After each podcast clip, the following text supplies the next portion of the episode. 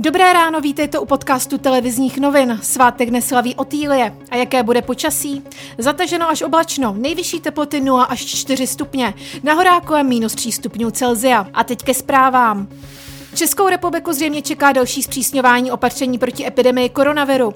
Premiér Andrej Babiš po mimořádném jednání vlády uvedl, že je situace stále velmi špatná.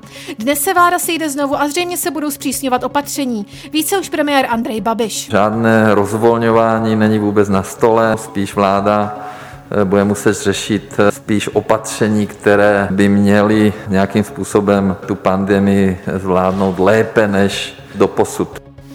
Češi se od zítra do Bulharska dostanou pouze s PCR testem na koronavirus. Bulharsko je momentálně mezi turisty oblíbenou destinací, které nahrazuje alpské země. Na české cestovatelské mapě je Bulharsko nyní mezi oranžovými zeměmi. Po návratu tedy není nutný test na koronavirus ani karanténa. Projednávání potyčky nezařazeného poslance Lubomíra Volného ve sněmovně se odkládá. Před jednáním doručil sněmovnímu a mandátovému výboru dopis, ve kterém potvrdil, že ho bude zastupovat advokátka. Ke kauze se výbor zřejmě vrátí v úterý. Ruská policie provedla razy v bytě zadrženého opozičního aktivisty Alexeje Navalného pod záminkou podezření z porušení epidemických opatření. V bytě se nacházel Navalného bratr. Policie ho zadržela. Kromě Navalného bytu prohledala policie také byt, ve kterém pobývá jeho manželka a několik kanceláří spojených s jeho antikorupční organizací.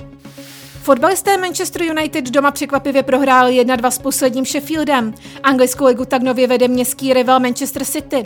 To v české Fortuna lize po kompletních 16 kolech suverénně vede Pražská Slávia. Více informací a aktuální zprávy najdete na webu TNCZ.